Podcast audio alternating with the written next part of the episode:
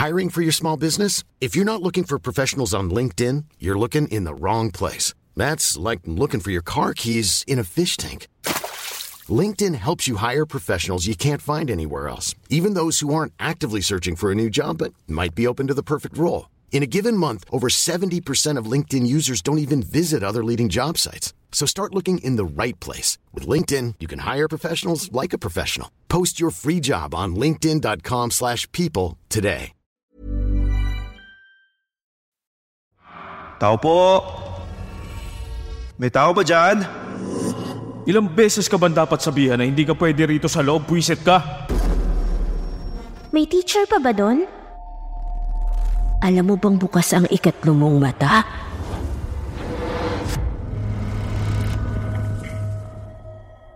Bisita ni Ma'am.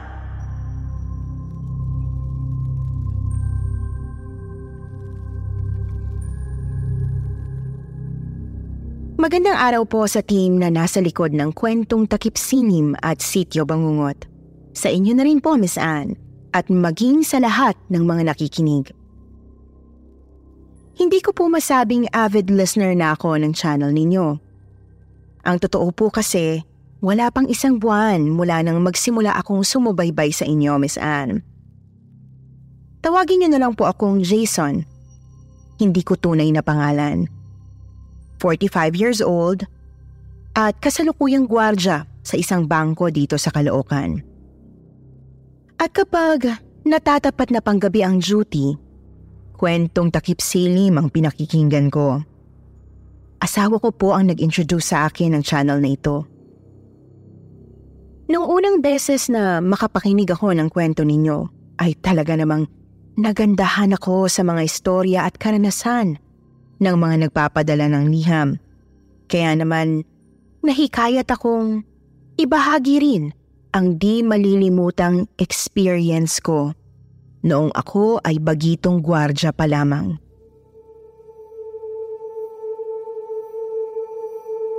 Year 2006 po iyon. 28 years old pa lang po ako. Sa unang pagkakataon ay na-assign ako bilang gwardya sa isang kilalang elementary school sa Quezon City.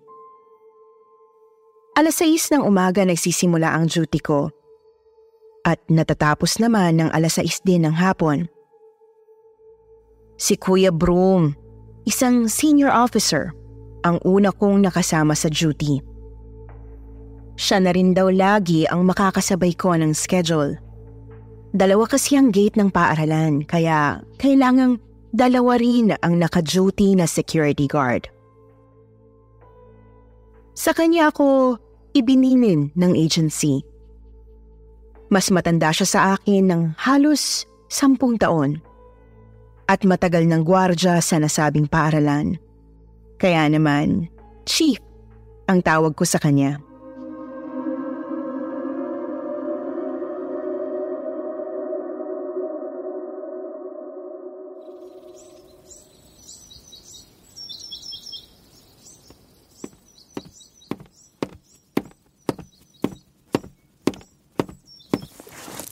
Oh, medyo tandaan mo na lang yung mga mukha ng ibang teachers ha. Lalo na yung principal, si Mamoneda. Pero nakakotse naman yun pag dumarating. Tandaan mo, Kia Pride na puti. Copy, Chief. Mamaya pagkatapos ng klase, magra-round tayo. Ituturo ko sa iyo yung mga patayan ng ilaw, pati yung mga breaker para kapag nagka-problema. Madali lang naman yun. Ikaw pa. Salamat, Chief. Tahimik mo naman. Huwag ka mahihiya rito, Brad. Enjoy naman dito. Mababay din mga estudyante, walang pasaway. Pati mga teachers. May crush nga ako rito eh. Atin natin lang ha. Crush ko si Ma'am Sanchez. Ganda yun. Kaya Ma'am Ganda ang tawag ko sa kanya rito eh. no, siya. Eh, nag-almusal ka na ba? Um, nakapagkape na, Chief. Kape lang? Sige. Mamaya kapag nakapasok na lahat ng estudyante, mag-almusal tayo. May pandesal ako ron sa pantry, saka peanut butter. O, dyan ka lang muna ha. Magra-round lang ako. Mamaya, ililibot kita rito. Relax ka lang muna dyan. Okay po, Chief. Salamat po.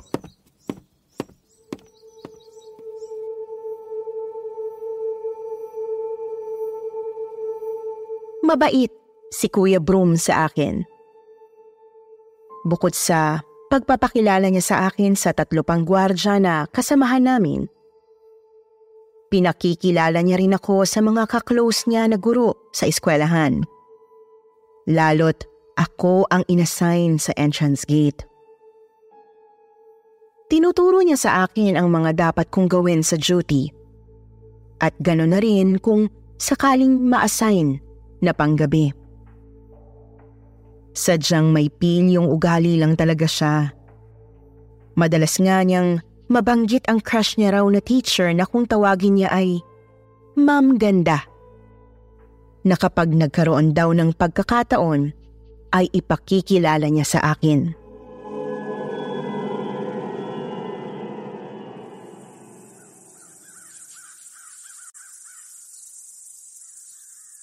Tanghali noong araw na yon, Miss Anne, isang matandang babae ang dire-diretsyong pumasok mula sa binabantayan kong gate. Palagay ko'y nasa mahigit 60 anyos na ito. Inagapan ko naman ito na tuluyang makapasok at magalang na tinawag. Mabait naman ang matanda. Nakangiti pang ang bumati sa akin. Ah, excuse me po, Inang. Sino pong kailangan nyo? Ah, bago ka lang ba dito, iho? Um, opo, pasensya na po ha. Eh, kailangan ko pa rin po kasi talagang alamin kung sino yung mga pumapasok. Ayos lang. Maghahatid lang ako ng pagkain sa anak ko. Ah, ganun po ba? Ah, ano po bang grade ang anak nyo? Ay, hindi, iho. Teacher dito ang anak ko. Si Didit. Ah, okay po. Ah, pasensya na. Ah, Ma'am Didit po, no? Oo. Ayos lang ba? Yun po ba si Ma'am Sanchez? Ma'am Sanchez? Oh. Ay, oo. Siya yun. Ah, okay, sige po. Wala pong problema. Eh, saglit lang naman po siguro yan. Oo naman. Saglit lang ito. Salamat ha. Ihahatid ko na ito at baka gutom na si Didit. Ah, sige po, sige po.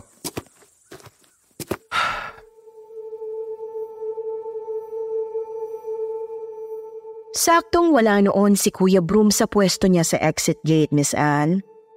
Nasa pantry siya ng opisina dahil siya ang unang nakaschedule para sa lunch break. Kaya hindi ko makukumpirma kung totoo ang sinasabi ng matanda. Nang banggitin nito ang pangalan ng teacher na hahatiran niya ng pagkain, pinagpalagay ko na lang na yun nga siguro ang ma'am ganda na tinutukoy ni Kuya Broom. Dahil yun na lang daw ang guro na hindi ko pa nakikilala. At isa pa, kinumpirma rin naman ng matanda na si Ma'am Sanchez nga raw ang pakay niya.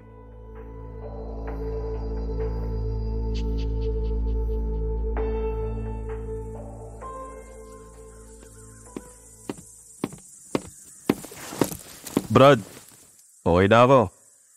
Ikaw naman na mag-lunch. Okay po, sir. Ah, sir, siya nga pala.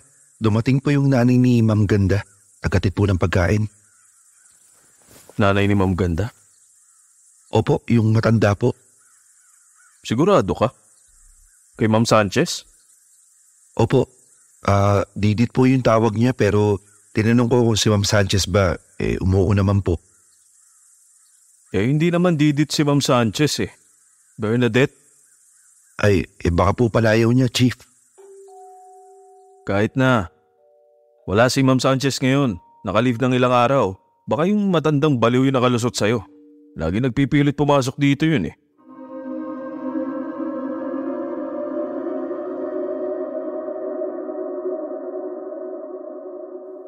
Kinabahan ako.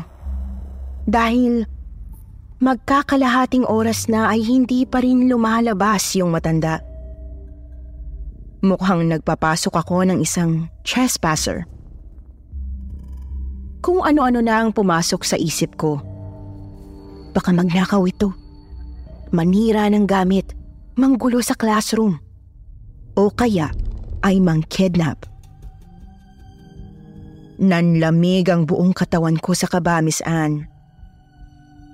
Inutusan agad ako ni Kuya Broom na hanapin ang matanda para ihatid palabas ng school bago gumawa ng problema. Pero minamalas yata ako, Miss Anne. Eh kasi, bago ko pa man mahagilap ang matanda, nagkaroon na ng kumusyon sa isang classroom. May estudyante raw na sinasaniban. Ilang mga teacher ang nagpuntahan sa nasabing kwarto. Naglapasa naman ang ilang mga estudyante at pinapila ng ibang guro. Sa hindi kalayuan, may isang pamilyar na tao akong napansin. Nakaluhod sa harap ng malaking puno ng sampalok.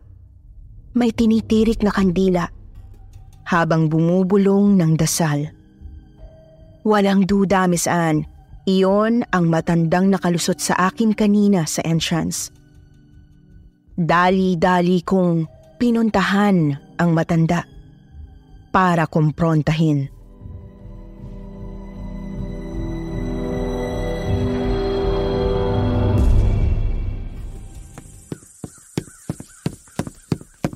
Inang? Anong ginagawa niyo dyan? Iyo, pakiusap. Hayaan mo akong matapos. Pauuwiin ko na ang anak ko. Ano po bang sinasabi niyo? Ikaw! Pigang-piga na ako sa'yo matanda ka ah.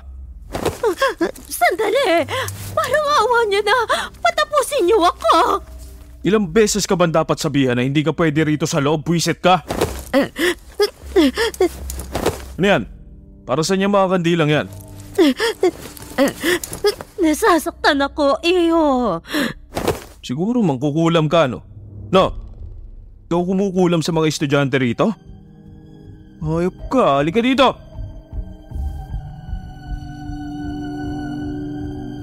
Sa totoo lang po, Miss Anne, naaawa ako noon sa matanda. Halata kasing nasasaktan na siya sa mahigpit na paghawak ni Kuya Broom sa braso niya. Halatang nanggigil ito ng husto sa pobreng matanda.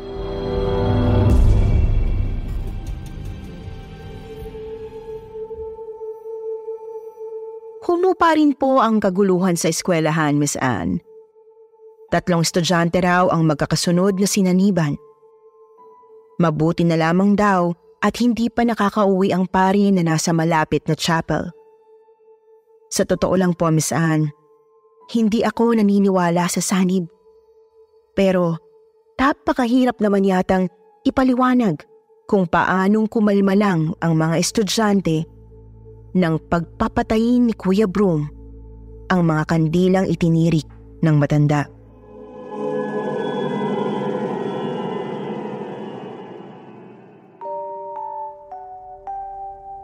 Kinabukasan, matapos ang pangyayaring yon, sa exit na ako inassign. Nagpatawag naman ng meeting si Kuya Broom sa aming mga security guard ng school. Inanunsyo niya na malilipat ang oras ng duty ko sa panggabi. Pero siya pa rin ang makakasama ko. Pakiramdam ko noon, sadya akong inilipat sa night shift dahil sa nagawa kong kapabayaan. Kaya naman, hiyang-hiya rin ako kay Kuya Broom noon. Hindi naman siya galit, pero parang nanlamig ang pakikitungo niya sa akin. Iniisip ko na lang na baka napagalitan siya ng dahil sa pagkakamaling nagawa ko. Kaya nilapitan ko siya matapos ang meeting.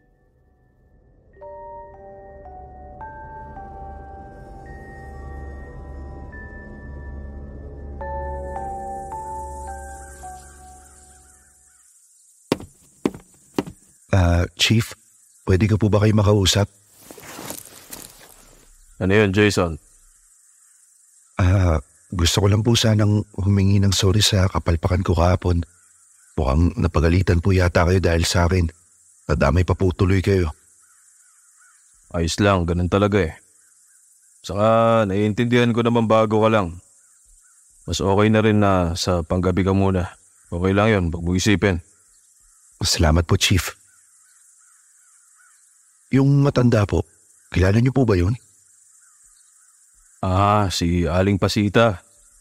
Matagal na rito yun. Baliw yun. Sabi nila, manguhula raw yun sa Quiapo dati. Ewan ko kung bakit nangungulit na pumasok dito. Mangkukulam yata yung hayop na yun eh. Nakita mo naman, di ba? Eh, iniisip ko lang po kung anong koneksyon niya kay Ma'am Didit. Ibig ko pong sabihin kay Ma'am Ganda. Di ko rin alam. Ngayon ko lang narinig yung didit eh. Tatanungin ko si Ma'am Sanchez. Ang alam ko, nandyan na siya eh.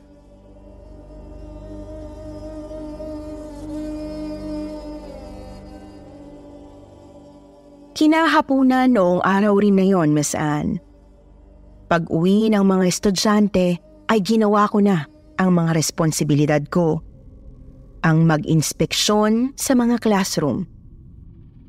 Siguraduhin walang naiwang bukas na ilaw, bentilador o pinto. Habang naglalakad sa isang pasilyo, nakasalubong ko naman ang isang guro.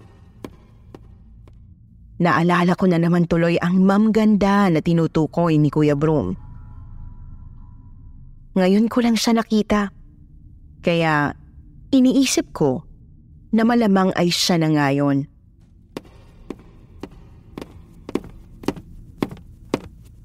Good afternoon po, ma'am.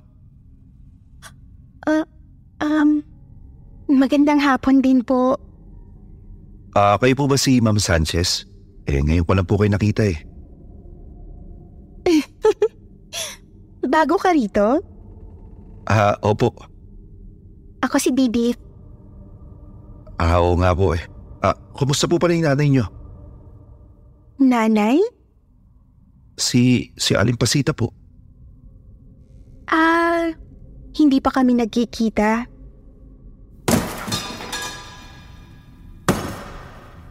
Ano yun? Parang may bumagsak ah. Ah, sandali lang po ma'am ha. Okay lang po kuya. Mauna na rin ako. Ah, sige po. Isasara ko na rin po to eh.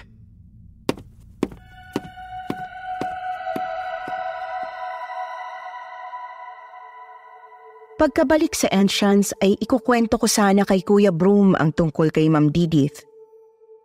Pero dinatnan ko siya na may kausap na teacher. Pumipirma ito sa logbook habang kinukwento ni Kuya Broom ang mga naganap kahapon.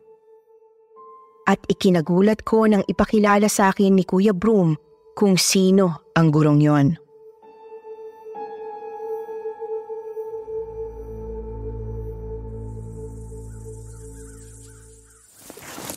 Uy, Brad, liga rito. Ito si Ma'am Sanchez, a.k.a. Ma'am Ganda. Bolero talaga tong si Chief eh. Siyempre, ikaw pa. Good afternoon sa'yo, kuya. Si Jason, ma'am. Bago nating tropa dito. Brad, okay ka lang? Ah, kasi sir, may nakita po akong teacher doon. Yung Ma'am Didit. Akala ko po kayo yun eh. Aba, may teacher pa ba doon? Wala na, nag-out na lahat. Sila Ma'am Ganda ang huli. Saka confirmed. Hindi didit ang palayaw ni Ma'am Ganda, kundi badet. Kuya Jason ah, kakakilala lang natin na nanakot ka na. Bad ka ha? Naku, takot pa naman sa mumutong si Ma'am. Uuwi na ako, Chief. Bukas na lang ulit. Salamat. Bye, Kuya Jason. Grabe ka, tinatakot mo ko ah. Sorry ma'am. Joke lang. O sige na, dyan na kayo ah. Bye!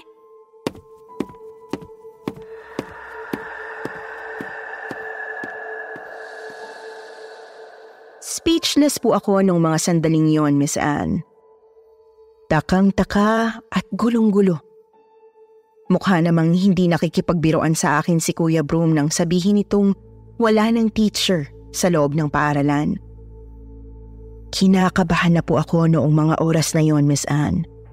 Pero kahit may kakaiba na akong nararamdaman, pinilit ko na lang na baliwalain sa ngalan ng trabaho.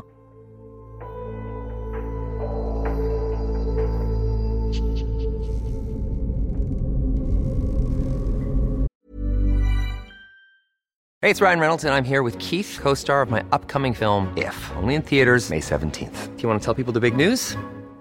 All right, I'll do it. Sign up now and you'll get unlimited for $15 a month and six months of Paramount Plus Essential Plan on us. Mintmobile.com slash switch. Upfront payment of $45 equivalent to $15 per month. Unlimited over 40 gigabytes per month. Face lower speeds. Videos at 480p. Active Mint customers by 531.24 get six months of Paramount Plus Essential Plan. Auto renews after six months. Offer ends May 31st, 2024. Separate Paramount Plus registration required. Terms and conditions apply if rated PG. There's never been a faster or easier way to start your weight loss journey than with PlushCare. PlushCare accepts most insurance plans and gives you online access to board-certified physicians who can prescribe FDA-approved weight loss medications like Wigovi and Zepbound for those who qualify. Take charge of your health and speak with a board-certified physician about a weight loss plan that's right for you. Get started today at plushcare.com slash weight loss. That's plushcare.com slash weight loss. plushcare.com slash weight loss. Noong sumunod na duty, sa panggabi na nga kami nilagay, Miss Anne. Patahin na ang mga ilaw sa lahat ng building at pasado alas 8 na ng gabi. Magkasama na kami ni Kuya Broom at sarado na ang dalawang gate. Kapwa kami nakatambay noon sa opisina. Nanonood ng TV habang nagpapababa ng kinain. Naabala ang pagre-relax namin nang marinig namin ang pagkatok sa gate. Salbahe ka! Ano? Bakit mo pinatag si? Bakit? Hindi mo ba nakikita na ako si Maria Lugana, ha? Magkasi... Tingnan mo nga Brad kung sino yun. Sige, Chief.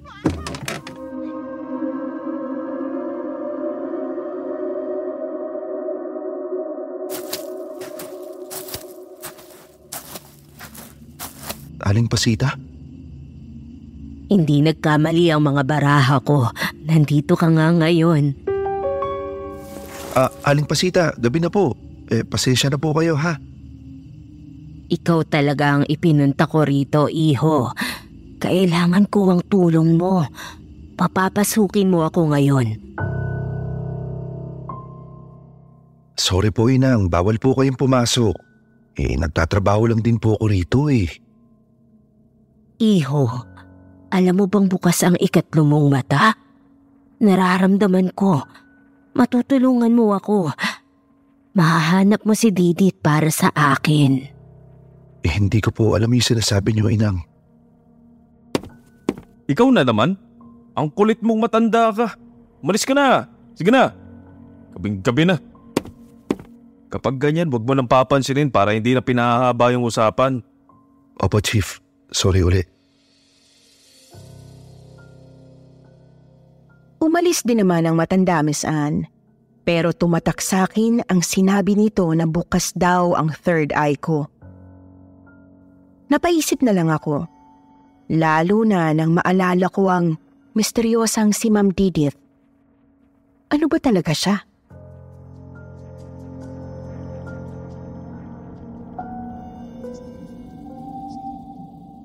Noong gabi rin na yon, ilang minuto bago mag alas 12 ng hating gabi, ay lumabas ako pansamantala.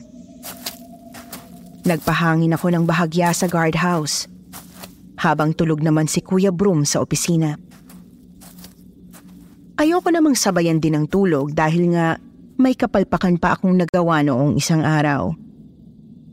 Habang nagpapahangin, Miss Anne, ay may natanaw ako sa madilim na bahagi ng eskwelahan. Napansin ko na may naglalakad papunta sa garden.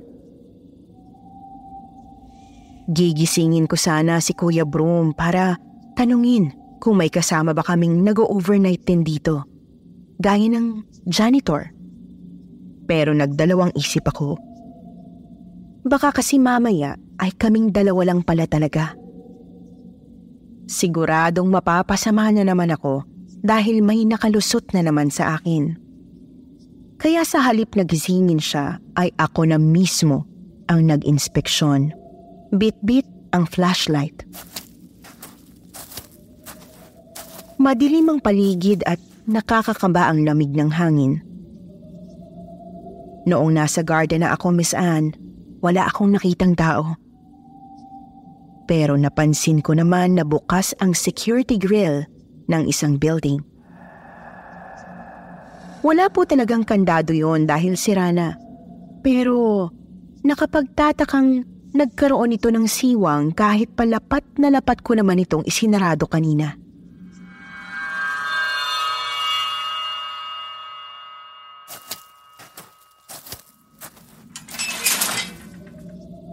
Bakit bukas to?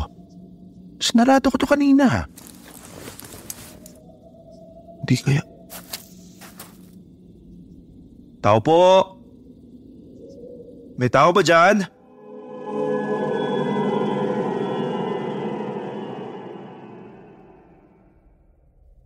Ilang beses din akong nagtawag pero walang sumasagot. Sumuko na rin ako dahil bigla na lang akong pinanindigan ng balahibo sa di malamang dahilan.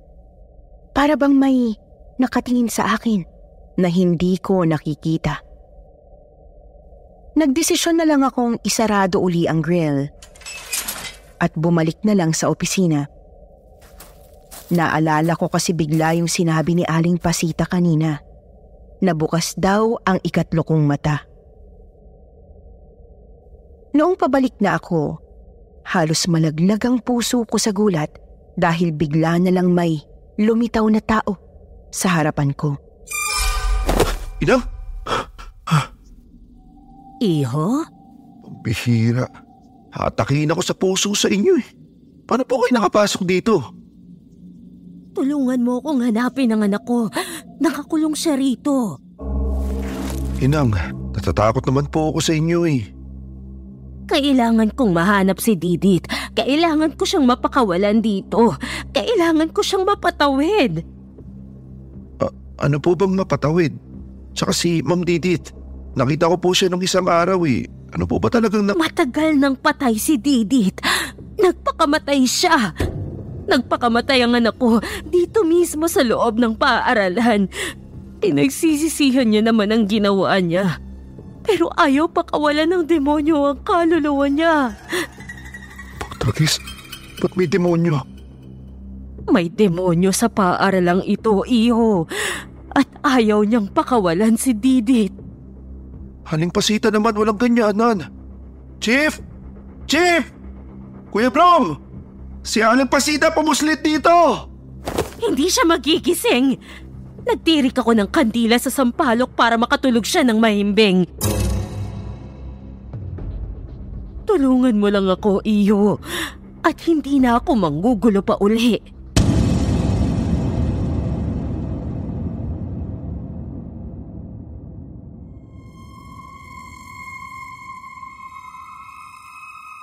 Miss Anne, sa totoo lang, hindi naman sana ako maniniwala sa kwento ni Aling Pasita kung hindi niya lang nabanggit ang pangalang Didith.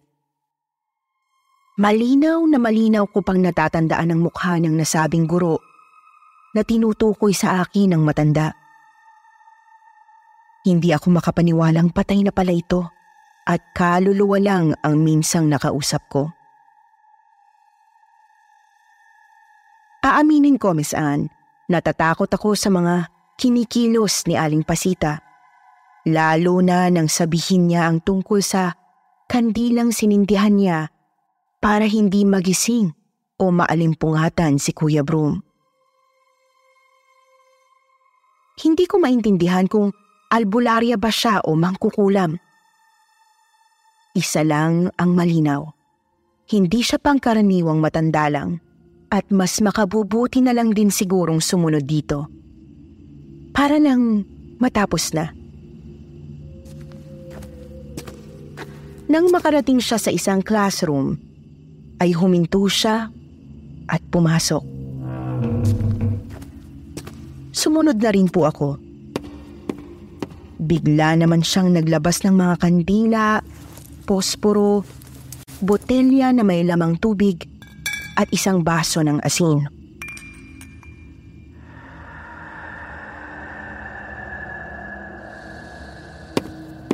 Para saan po yung mga yan? Tulungan mo ako. Kailangan nating gumawa ng isang malaking bilog gamit ang asin. Ako na ang gagawa. Ikaw ang magsindi ng mga kandila. Opo.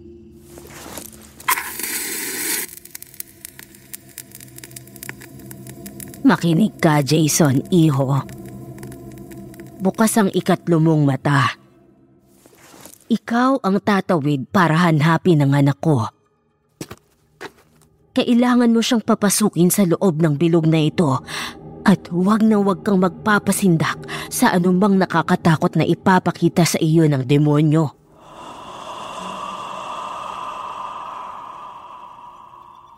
Hindi ko po maintindihan, Aling Pasita. Ano po bang gagawin ko? Umupo ka rito sa loob ng bilog. Dito sa harap ko. At hawakan mo ito. Ano po ito? Agua bendita. Huwag kang papayag na mahawakan ka ng nilalang na magpapakita sa iyo. Gamitin mo itong pantaboy.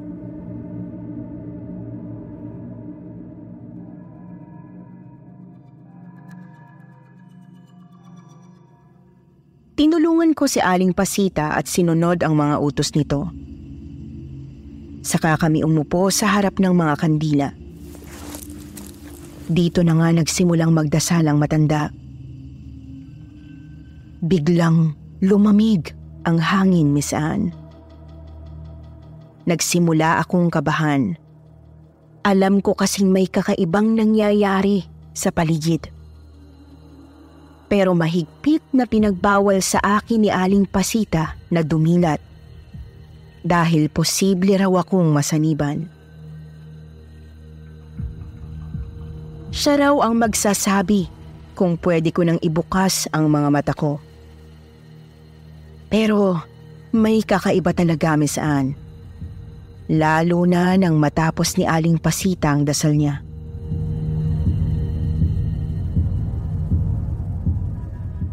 Aling Pasita? Aling Pasita, nandiyan pa po ba kayo? Huwag kang didilat! Nakapikit po ako. Pero bakit ganoon? May nakikita po ako kahit nakapikit. Nasaan po kayo? Nandito lang ako sa harap mo, iho. Anong nakikita mo? Nakikita ko po yung kandila sa harap natin. Yung asin. Pero kayo, wala po kayo eh. Para po ako nasa kawalan. Nakatawid ka na. Tumayo ka at humakbang palabas sa asin.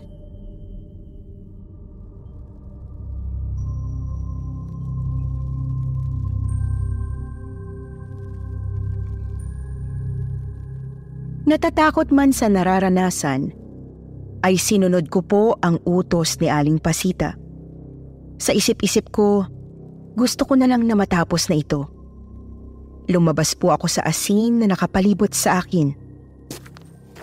Hindi ko maipaliwanag ang pakiramdam.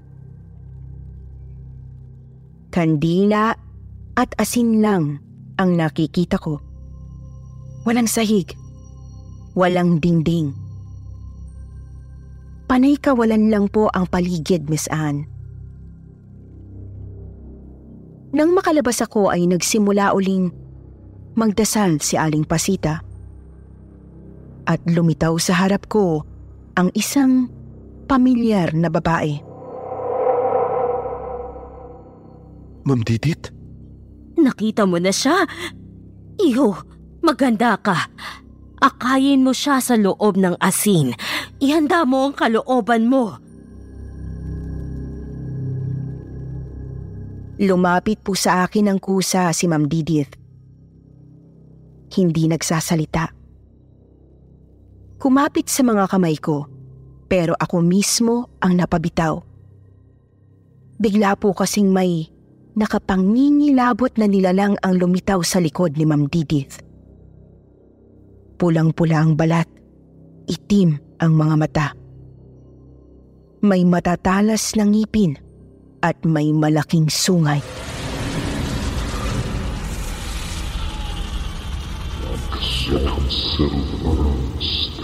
Aling pasita may demonyo. Ayaw pakawalan si Didit. Huwag kang magpapasindak! Yung agwa bendita, gamitin mo! Hindi kayo mananalo. Sa akin lang si Didit. Palayain mo na si Didit, demonyo ka! Mamamatay ka ng Jason. Susunod ka na sa tatay mo. Jason! Huwag kang makikinig! Huwag kang magpapasindak! Hindi mo ako masisindak. Umalis ka. Umalis ka dito. Mas malakas ang Diyos ko sa'yo. Alis!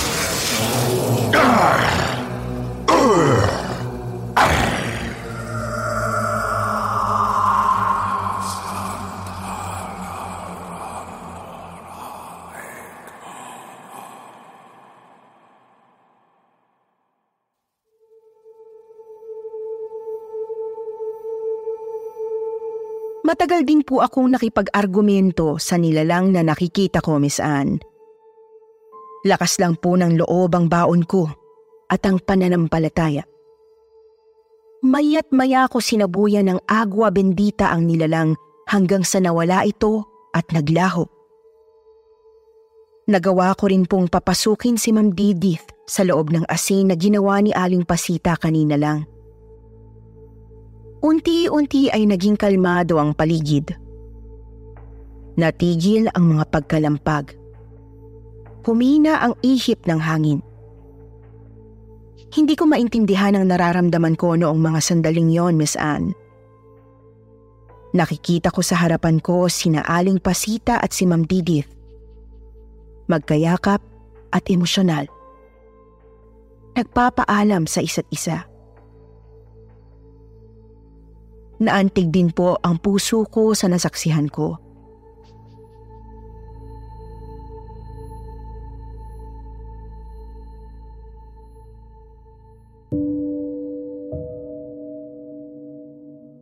Nawala lang ang aparisyon ni Ma'am Didi nang idilat ko na ang mga mata ko. Kahit paano po ay naging masaya naman ako sa kinahinatnan ng lahat na napakahirap paniwalaan. Tunay pong kakaiba ang karanasang yon, Miss Anne. Kung hindi ko yon naranasan at may ibang magkukwento sa akin, baka hindi po ako maniwala. Masaya naman po akong maging bahagi ng pambihirang pagkakataon na yon at makatulong kay Aling Pasita at sa kaluluwa ni Didith. Pero aamhinin ko, ayoko nang maulit pa ang karanasang yon.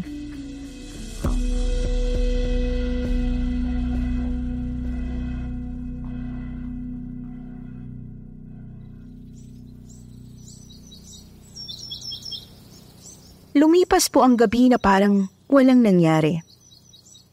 Nang magising si Kuya Broom, wala siyang kamalay-malay sa mga naganap sa loob ng paaralan.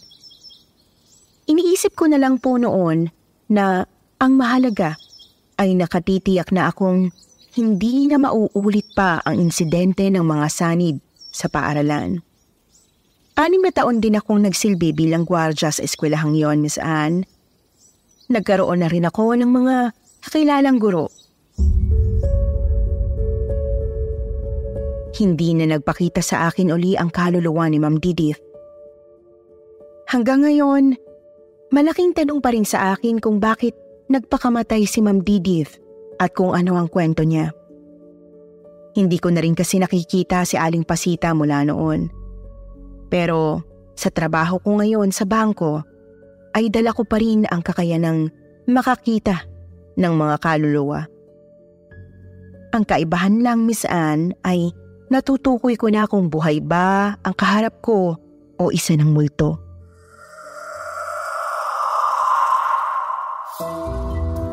At ngayon naman, dumako tayo sa paborito nating shout-out portion. Shout-out going out to Kriza Penis. Moises Jr., Eman Josh Santos, Angelica Gacosta, Bernadette Arcalas, Ethan Redondo, Bradley Vincent, Amy at Jimwell from Gingog City, Lyra Queen, Janine Centino, Brian Brian Brian. Magbabasa tayo ng pinakamagandang comment galing kina Dine Villegas at Feli Operiano. Sabi ni Dine, More power to KT and SB channel. Ang ganda talaga ng mga stories sa channel ninyo. Namimiss ko tuloy si Daddy. Siya ang madalas makinig sa radyo ng mga drama, pati yon horror narrations. Sabi din ni Feli, Thankful talaga ako sa channel ng Katie and SB dahil binalik nito ang memories ng aking lolo nung buhay pa siya. Mahilig sila magkwento ni Lola sa aming mga apo ng mga kababalaghan at katatakutan bago kami matulog. At isa din sa childhood memories ko ang makinig sa radio drama araw-araw dahil wala pa masyadong TV noon. Sa mga hindi nabanggit, sa susunod na lang po. Huwag niyo po kalimutang mag-reply sa ating shoutout box na nasa comment section para ma-shoutout ang pangalan ninyo. Muli po, mula sa bumubuo ng kwentong takip silim at sityo bangungot, ito ang inyong lingkod, si Miss Anne. Nagpapasalamat. Planning for your next trip? Elevate your travel style with Quince. Quince has all the jet setting essentials you'll want for your next getaway, like European linen premium luggage options, buttery soft Italian leather bags, and so much more. And is all priced at 50 to 80% less than similar brands. Plus, Quince only works with factories that use safe and ethical manufacturing practices. Pack your bags with high-quality essentials you'll be wearing for vacations to come with Quince. Go to quince.com/pack for free shipping and 365-day returns.